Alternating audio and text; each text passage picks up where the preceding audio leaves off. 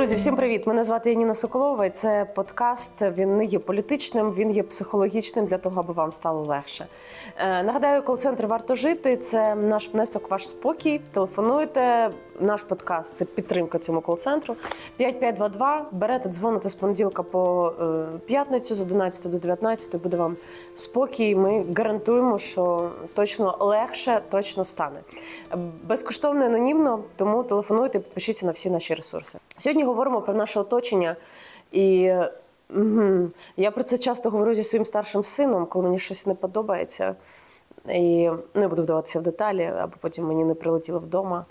Ну, не прилетіли не в сенсі ракети, а від сина. Чи це теж може бути. Наше оточення дуже сильно нас формує і впливає на нас інстинктивно, підсвідомо. І мені здається, настав час розставити крапки над і. Пам'ятаєте, е, колись ми з вами говорили, це був прямий ефір. Якщо хтось дивився, він був здається роки 4 тому назад. Ми говорили з вами про те,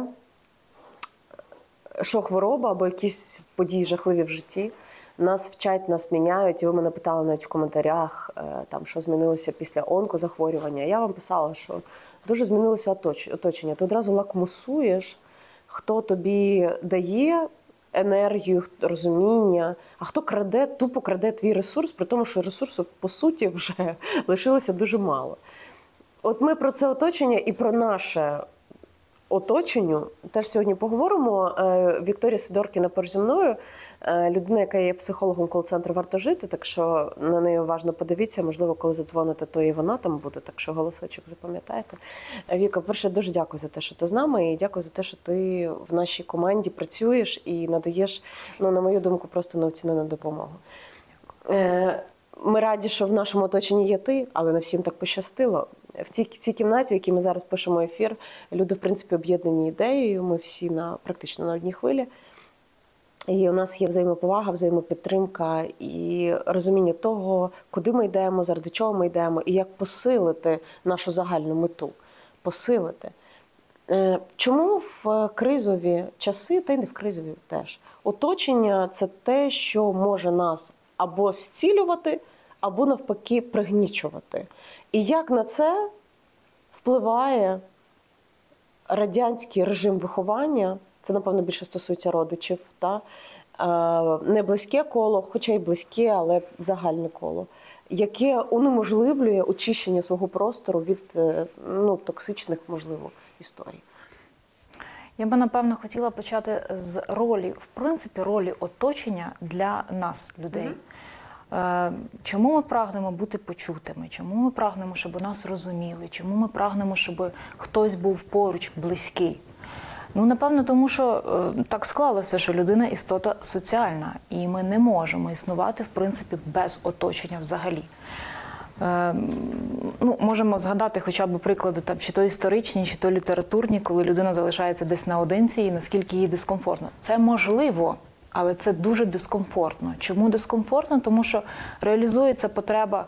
Е, Так, фізіологічні можна реалізувати самостійно, можна реалізувати також потребу е, безпеки якось неповноцінно, але можна. Але третю по- потребу згідно піраміди Маслоу, е, потребу в спілкуванні не можна, соціальну потребу не можна її реалізувати самостійно. Потрібно саме це оточення.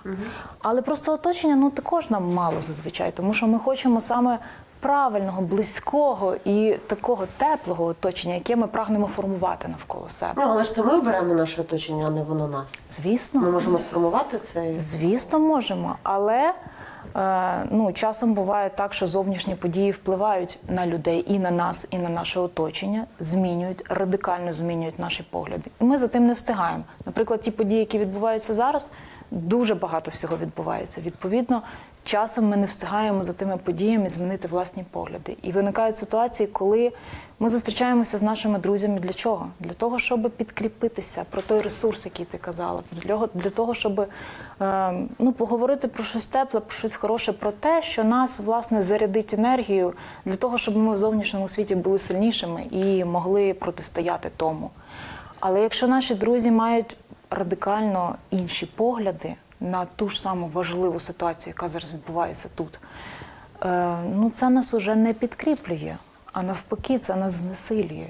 це нас ранить, і це важко. І хочеться все ж таки того оточення, яке підкріплює. Але ми не завжди задумуємося над тим. Ми приходимо з зустрічі, яка мала бути для нас ресурсною, яка мала надати нам сил. Ми приходимо виснажені, ми розуміємо, що ну, тієї, як то кажуть, маленької терапії за чашечкою кави з подругою не відбулося. Навпаки, ми роздратовані, нам погано, і ми більше не хочемо взагалі нічого. Ну, таке буває. Буває дуже часто. Буває, взагалі не хочеться туди йти, хоча ти розумієш, що, що твоє я прагне соціалізації. Але ти туди приходиш і якось не виходить отримати те, на що ти сподівався. Е, В цей час, коли ми у війні, е, мені здається, можливо, я помиляюсь, ти мене виправиш. Це теж шанс змінити якось своє оточення, правда? І сформувати його так, аби, аби воно тебе підсилювало. Як це зробити? Тому що ну, в такому зрілому віці, не знаю, як ви, хто нас зараз дивиться. Я то вже в зрілому віці. Мені вже 6 березня буде 40 років, хочу вам нагадати. І жарти жартами, я вам відверто скажу, я не прагну нових знайомств, і попри професію мою, яка пов'язана із людьми, з якими мені дуже цікаво, і я це все одно сприймаю як частину роботи, а не особистого життя. Відповідно, нові знайомства вони мене лякають, і в принципі е, якось хочеться в даний період усамітнитися і бути в маленькому колі. Це нормально взагалі? Це нормально, це абсолютно нормально, тому що це захист від того зовнішнього негаразду, який на нас впливає, який забирає у нас сили. Про що ми вже говорили, для того, які нам потрібні для того, щоб боротися з тим зовнішнім світом. Е, Що робити? Питання.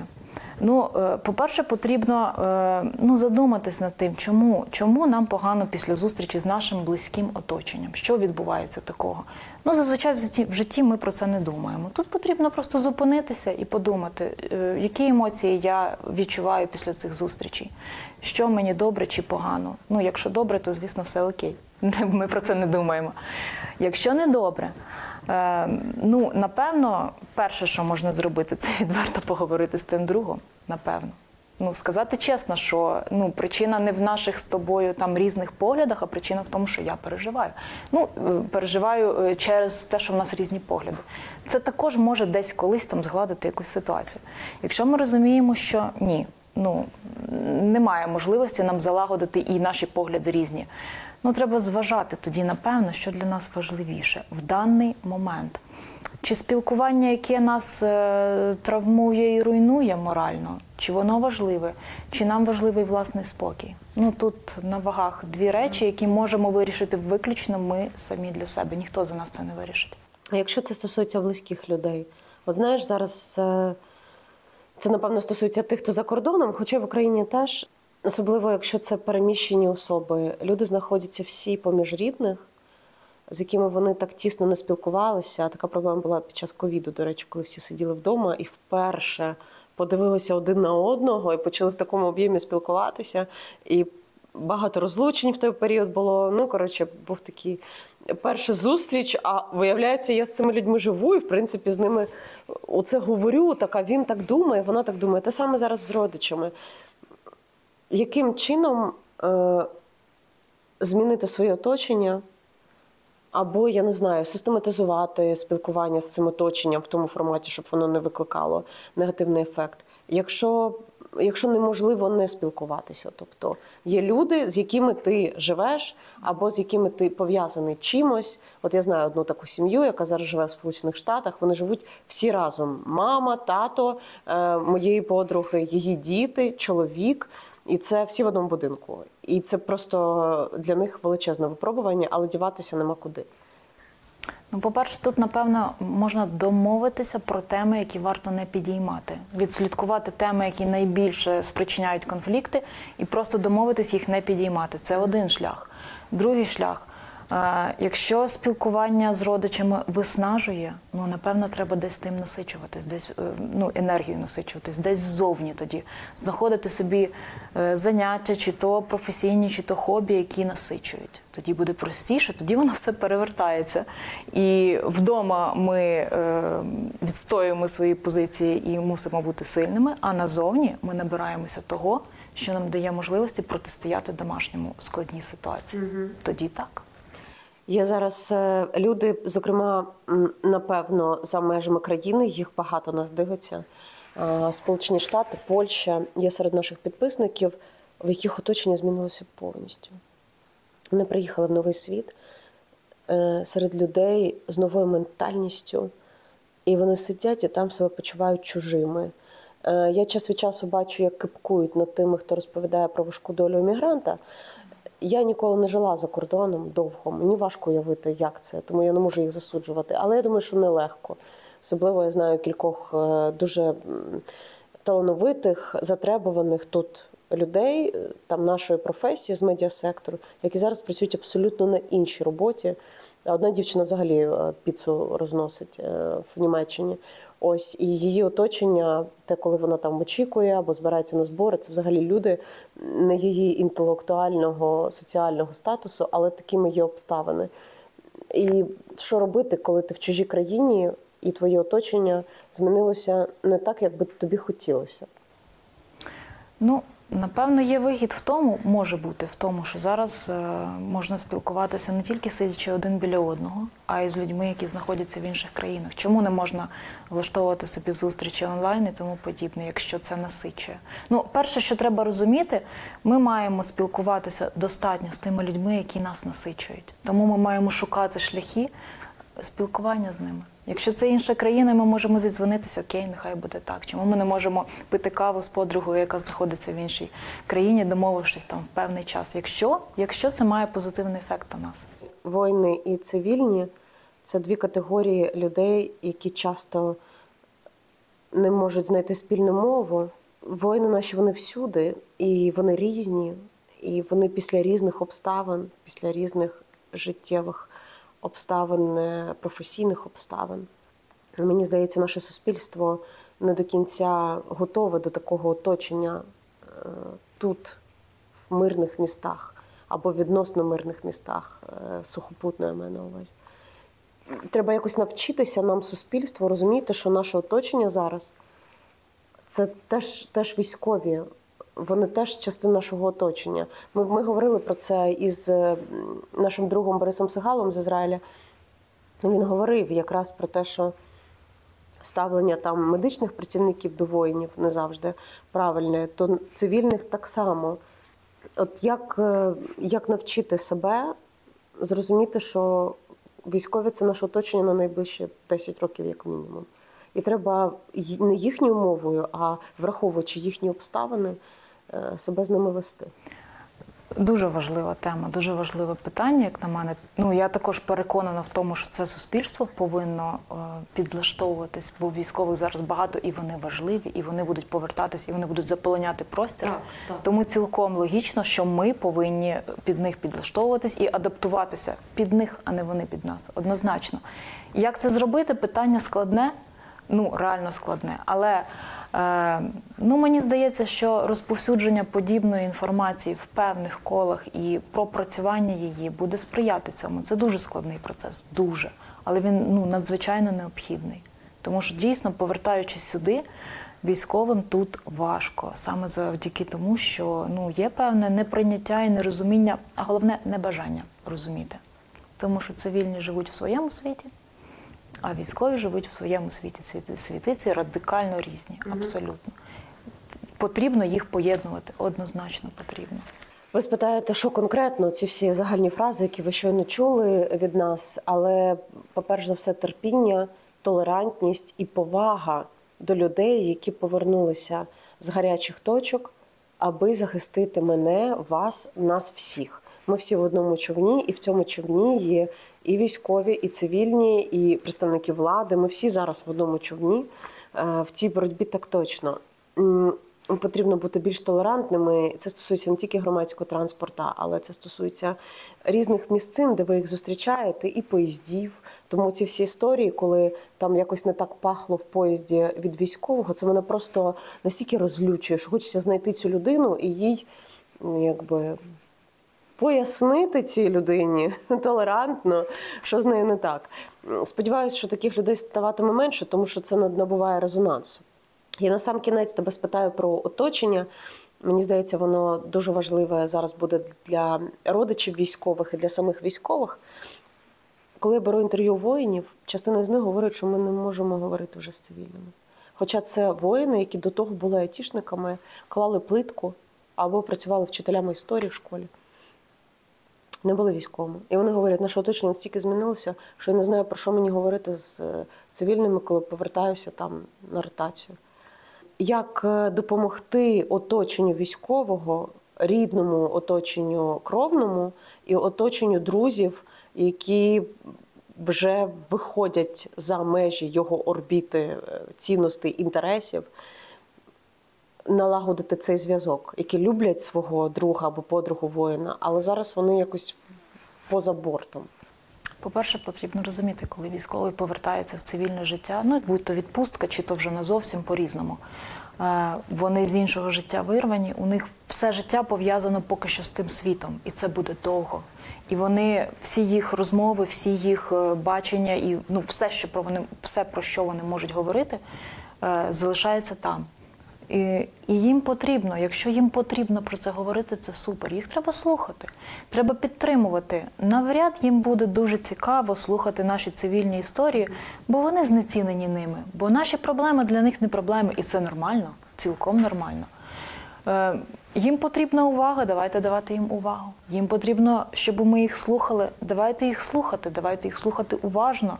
Давайте їм давати ту, ну, ту турботу і увагу, яка їм потрібна. Ну лише, лише ось так з турботою, напевно, можна їх повернути в, в наше суспільство. Я е, з дітьми їла борщ вчора в одному кафе. Це картина, це треба кіно знімати. Значить, два столики. За одним столиком сидять е, з рюкзаками, напевно, на ротацію приїхали або в Києві зібралися, щоб вже виїжджати наново на передову хлопці. І вони про щось говорили, обговорювали, що той та той то туди прийде, куди забирати, дислокація, що по зброї. Ну, якісь такі технічні речі обговорювали. І я дивлюсь, і ліворуч від мене сидять двоє хлопців і обирають собі шевроле Камара. І вони сидять шевроле обирають, значить, один одному доводять там, що класно в тій чи іншій машині. Потім інший каже, давай типа гоночну, будемо ганяти Києвом. І вони починають голосно обговорювати і дивитися перегони. Там у нас є ділянка в Києві, де коротше біля мосту, де ці перегони влаштовують прямо зараз. Ось, і оце вони між собою обговорювали. І я розумію, що два світи людей, які в одному кафе на ділянці реально метрів шість, сидять оці два світи, причому однакового віку, більш-менш. І вони навряд чи будуть, будуть колись Перетинатися так. десь в якихось Але інтересах. ми є оточенням тих, а ті оточення нас, а військові є теж нашими, і всі ми в одному човні.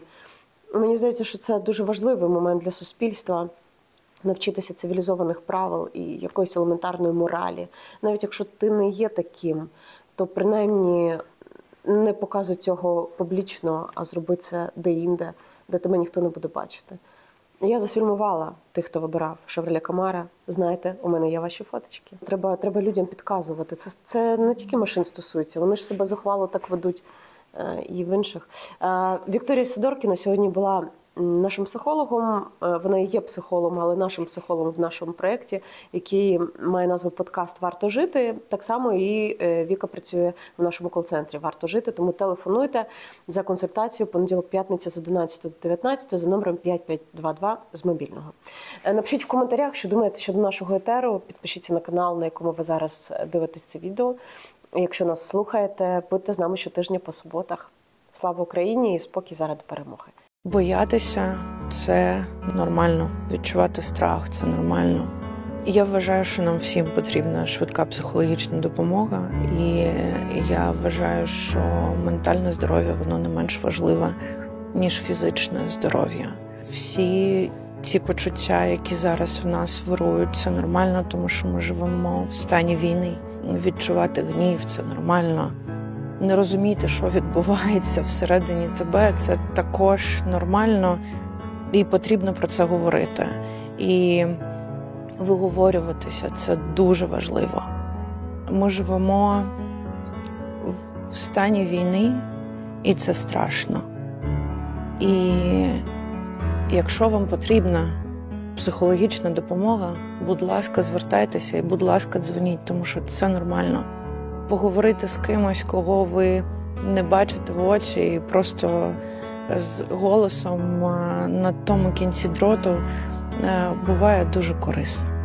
Тобі є кому розповісти. Дзвони. Спокій заради перемоги.